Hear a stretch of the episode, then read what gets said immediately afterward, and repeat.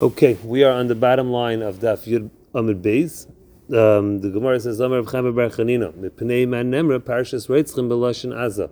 Why was the parsha of Ratzchim said in a strong terminology? Kedachsev, the pasuk says, "Vayedaber Hashem el Yeshua lemor, daber el bnei Yisrael lemor, tnu lachem es Ari Miklat asher dibarti aleichem." So there's a lashon of Vayedaber. And Rashi tells us that Yidaber is a stronger terminology. Vayomer is a softer terminology. Vayedaber, that it says in Yeshua, is a stronger terminology. And says the Gemara, you know why it says it in a Loshon Azah? Mipnei shehain shel Torah. This commandment, this tzivui to Yeshua, to instate the parsha of Ari Miklat, was a mitzvah that was given in the Torah. It only happened after, we said before, after Israel was conquered and divided. So Memela, it was said in a lashon kasha.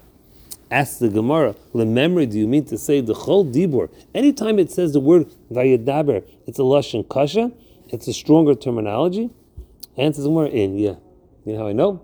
Kedachsev, like the Pasuk says, Diber ha'ish adaynei ha'aretz, same word, daber, itanu with us, kashais, strong. So you see that the word Diber is strong.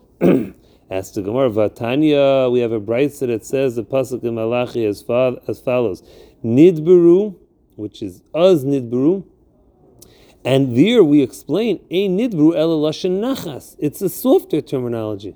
V'cheinu Aimer, similarly, the pasuk says that we said in Rosh Hashanah Yidaber Amim Tachtainu, which is also we're explaining.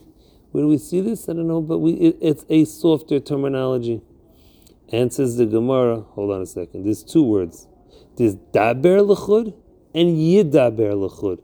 Yidaber is kasha, is azah, strong. Daber, which is diber, is nidburu, and it's yidaber, that's a softer terminology.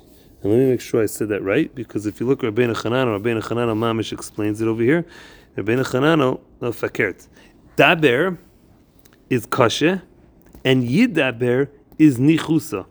So daber is a stronger terminology. So it, basically what it comes out, and Michal and Nisan, you were both asking us this morning, it says vayedaber, really, based on what the Gemara is concluding and how Rabbeinu Hanano is explaining, it's really daber.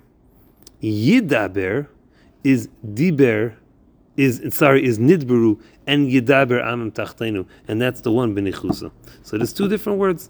It's daber and yidaber. Daber is kasha, and yidaber is nichusa. Okay, short and sweet. Shkayach, have a good night.